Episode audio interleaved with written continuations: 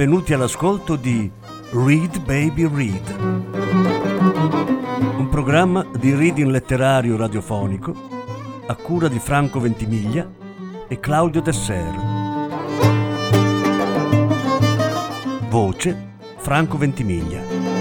Regia Claudio Desser.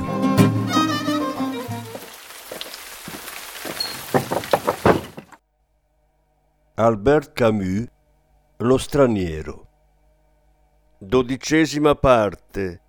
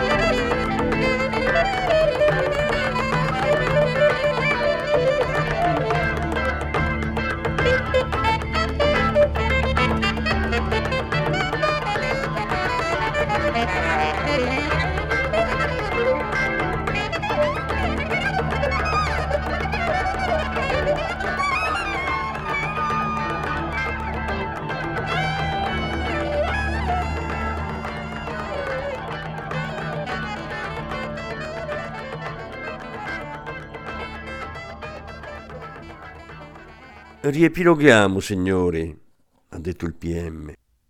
Ho ritracciato davanti a voi il susseguirsi di avvenimenti che ha condotto quest'uomo a uccidere in piena cognizione di causa.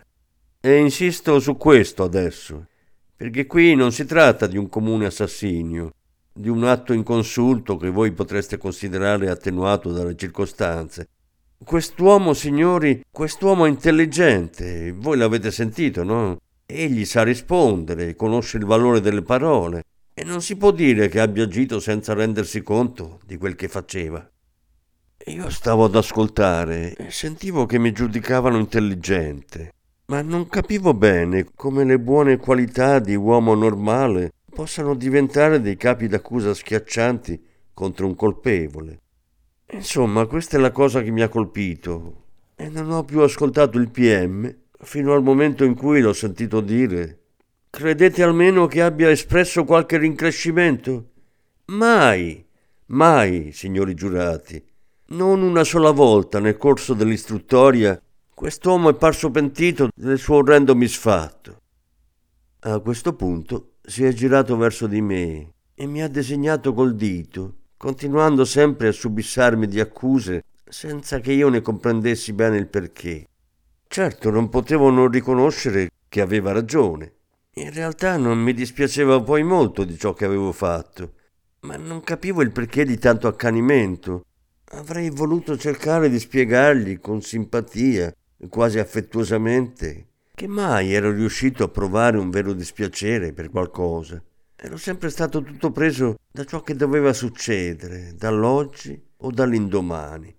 Ma naturalmente, nella condizione in cui ero stato posto, non potevo parlare a nessuno con un simile tono. Non avevo il diritto di mostrarmi affettuoso, di avere buona volontà. E ho cercato ancora di ascoltare, perché il PM si è messo a parlare della mia anima Diceva che si era chinato su di essa e che non vi aveva trovato nulla, signori giurati. Diceva che in verità io non ne avevo affatto di anima e che nulla di umano mi era accessibile, nessuno dei principi morali che presiedono al cuore degli uomini. Naturalmente, aggiungeva, non è questo che vogliamo rimproverargli. Non abbiamo il diritto di lamentarci che sia privo di ciò che egli non potrà mai possedere. Ma quando si tratta di questa corte, la virtù tutta negativa della tolleranza deve cedere il passo a quella meno facile ma più elevata della giustizia. Soprattutto quando il vuoto dell'animo, quale si ritrova in quest'uomo, diventa un abisso dove la società può perire. È a questo punto che ha parlato del mio contegno verso la mamma. Ha ripetuto quello che aveva detto durante il dibattimento ma è stato molto più lungo di quando aveva parlato del mio delitto, talmente lungo che alla fine non ho sentito più altro che il calore del mattino d'estate, perlomeno fino al momento in cui il PM si è interrotto e dopo un istante di silenzio ha ripreso a bassa voce e con accento molto commosso. Questa sera questa stessa corte, signori giurati, dovrà giudicare domani il più abominevole dei misfatti, l'assassinio di un padre. Secondo lui l'immaginazione indietreggiava di fronte a un così atroce gesto ed egli osava sperare che la giustizia degli uomini avrebbe colpito senza pietà, ma non aveva paura di dirlo. L'orrore che gli ispirava quel delitto era quasi inferiore a quello che provava dinanzi alla mia insensibilità. Sempre a sentir lui un uomo che uccideva moralmente sua madre radiava se stesso dal consorzio umano, allo stesso titolo di colui che alzava una mano assassina sull'autore dei suoi giorni. Certo è che il primo preparava gli atti del secondo, in un certo qual senso li annunciava e li giustificava. Io sono persuaso, signori giurati, ha soggiunto elevando la voce, che non giudicherete troppo audace il mio pensare se dico che l'uomo che è seduto a quel banco è colpevole anche dell'assassinio che questa corte dovrà giudicare domani ed è in conseguenza che deve essere punito. A questo punto il PM si è asciugato la faccia lucida di sudore.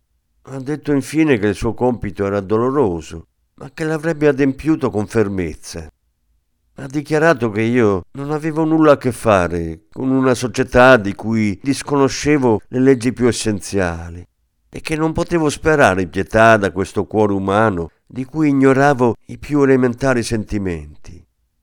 Io vi chiedo la testa di quest'uomo, ha detto.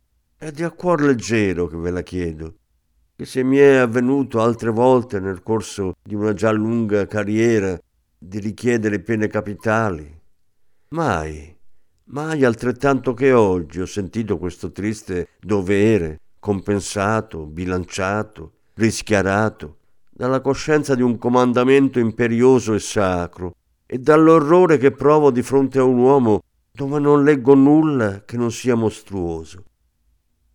Quando il PM si è rimesso a sedere, vi è stato un silenzio piuttosto lungo. Quanto a me, ero intontito per il caldo e per lo stupore.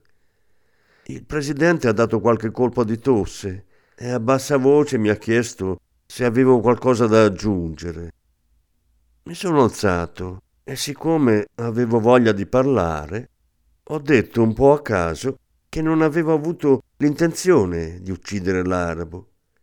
Il presidente ha risposto che quella era un'affermazione gratuita, che ancora lui non afferrava bene il mio sistema di difesa e che sarebbe stato lieto, prima di sentire il mio avvocato, che io precisassi i motivi che avevano ispirato il mio gesto. Ho detto molto in fretta, rendendomi conto di quanto era ridicolo, che era stato a causa del sole. Nell'aula si sono uditi scoppi di risa. Il mio difensore ha alzato le spalle e immediatamente dopo gli è stata data la parola. Ma lui ha dichiarato che era tardi, che ne avrebbe avuto per parecchie ore e che chiedeva il rinvio al pomeriggio. La corte ha consentito. Il pomeriggio i grandi ventilatori giravano sempre nell'aria densa della sala e i ventaglietti variopinti dei giurati si agitavano tutti nello stesso senso. La ringa del mio avvocato sembrava non dovesse finire mai. A un certo punto però ho fatto attenzione perché diceva è vero che ho ucciso. Poi ha continuato sullo stesso tono, dicendo io ogni volta che parlava di me. Sono rimasto molto stupito. Mi sono chinato verso un gendarme e gli ho chiesto il perché. Mi ha detto di stare zitto e dopo un istante ha aggiunto tutti gli avvocati fanno così. Allora ho pensato che questo significava eliminarmi ancora un po' di più dalla cosa, ridurmi a zero e in un certo senso sostituirsi a me. Ma in quel momento dovevo già essere molto lontano da quella sala d'udienza. Del resto l'avvocato mi è parso ridicolo. Ha invocato la legittima difesa molto rapidamente e poi ha parlato anche lui della mia anima. Ma mi è sembrato che fosse meno bravo del PM. Anch'io, ha detto, mi sono curvato su quest'anima, ma a differenza dell'eminente rappresentante della pubblica accusa, io vi ho trovato qualcosa e posso dire di avervi letto come in un libro aperto. Vi aveva letto che ero un galantuomo, un lavoratore costante, indefesso, fedele alla ditta dove ero impiegato, amato da tutti e compassionevole per le miserie altrui. Per lui ero un figlio modello che aveva sostentato sua madre fin tanto che gli era stato possibile. In ultimo avevo sperato che una casa di riposo avrebbe dato alla vecchia signora le comodità che i miei mezzi non mi permettevano di procurarle. Io mi meraviglio, signori giurati, ha soggiunto, che tanto chiasso sia stato fatto a proposito di questo ospizio. Perché insomma, se si dovesse dare una prova dell'utilità e della grandezza di tali istituzioni, non basterebbe dire che esse sono sovvenzionate niente meno che dallo Stato però non ha parlato dei funerali e mi sono reso conto che questo mancava nella sua ring. Ma a causa di tutte quelle lunghe frasi, di tutte quelle giornate e ore interminabili, durante le quali si era parlato della mia anima, ho avuto l'impressione che tutto diventasse come un'acqua incolore che mi faceva girare la testa. Infine mi ricordo soltanto che dalla strada, attraverso tutte le sale e le aule, mentre il mio avvocato continuava a parlare, ha risuonato fino a me la trombetta di un venditore di panna. Mi hanno assalito i ricordi di una vita che non mi apparteneva più, ma in cui avevo trovato le gioie più povere e più tenaci. Odori d'estate, il quartiere che amavo, un certo cielo di sera, il riso e gli abiti di Maria. Allora tutta l'inutilità di ciò che facevo in quel luogo mi è rimontata alla gola e ho avuto una fretta soltanto di farla finita presto e di ritrovare la mia cella ed il sonno.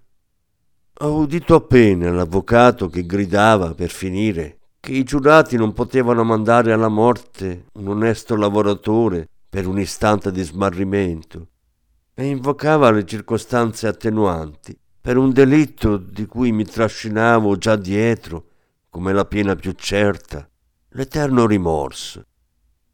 La corte ha sospeso l'udienza e l'avvocato si è rimesso a sedere, esausto. Ma i colleghi gli sono venuti intorno per stringergli la mano. Ho sentito che gli dicevano oh, sei stato magnifico. Uno di loro mi ha persino preso a testimonio. Eh? mi ha detto. Io ho fatto cenno di sì, ma il mio complimento non era sincero, perché ero troppo stanco. Eppure il giorno declinava al di fuori e il caldo era meno intenso. Sentivo già nei lontani rumori di strada la dolcezza dell'ora serale. Eravamo lì tutti ad attendere e quello che attendevamo in realtà riguardava soltanto me. Ho osservato ancora una volta l'aula. Tutto era identico al primo giorno. Ho incontrato lo sguardo del giornalista con la giacca grigia e quello della donnina automatica.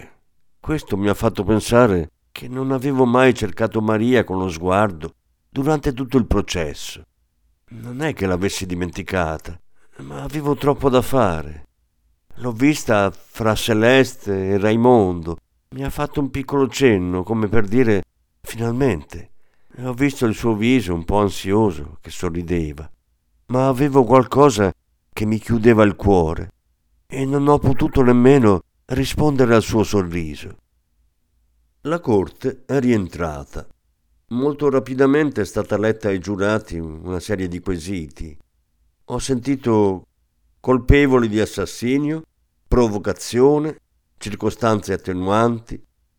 I giurati sono usciti e io sono stato condotto nella guardina dove avevo già aspettato la prima volta. L'avvocato mi ha raggiunto mi ha parlato molto volubilmente, con più fiducia e cordialità di quanto l'avesse mai fatto prima. Era dell'idea che tutto sarebbe andato bene e che me la sarei cavata con qualche anno di carcere o penitenziario. Gli ho chiesto se c'erano delle possibilità di Cassazione in caso di verdetto sfavorevole. Mi ha risposto di no. Aveva avuto per tattica di non deporre conclusioni per non irritare i giudici. E una sentenza, mi ha spiegato, non si può cassare così per nulla.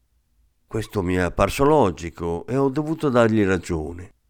Considerando la cosa freddamente, era naturale che fosse così, altrimenti si accumulerebbero troppi inutili incartamenti. Ad ogni modo, mi ha detto l'avvocato, c'è sempre la domanda di grazia, ma sono persuaso che l'esito sarà favorevole.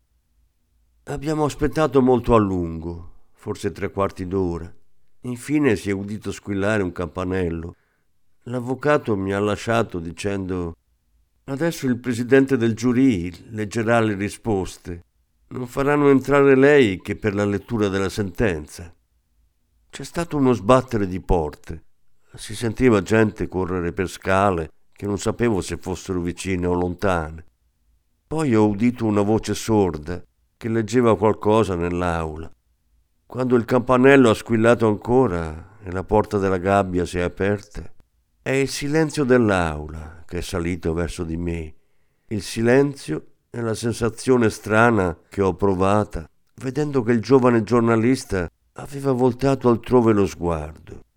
Non ho guardato dalla parte di Maria, non ne ho avuto il tempo, perché il presidente mi ha detto in una forma strana che mi sarebbe stata tagliata la testa in una pubblica piazza in nome del popolo francese. Mi è parso allora di riconoscere il sentimento che leggevo su tutti i volti. Credo proprio che fosse del rispetto. I gendarmi mi guardavano con molta dolcezza. L'avvocato ha posato la mano sul mio polso. Io non pensavo più a nulla, ma il presidente mi ha chiesto se avevo qualcosa da aggiungere. Ho riflettuto. Ho detto no. È allora che mi hanno portato via.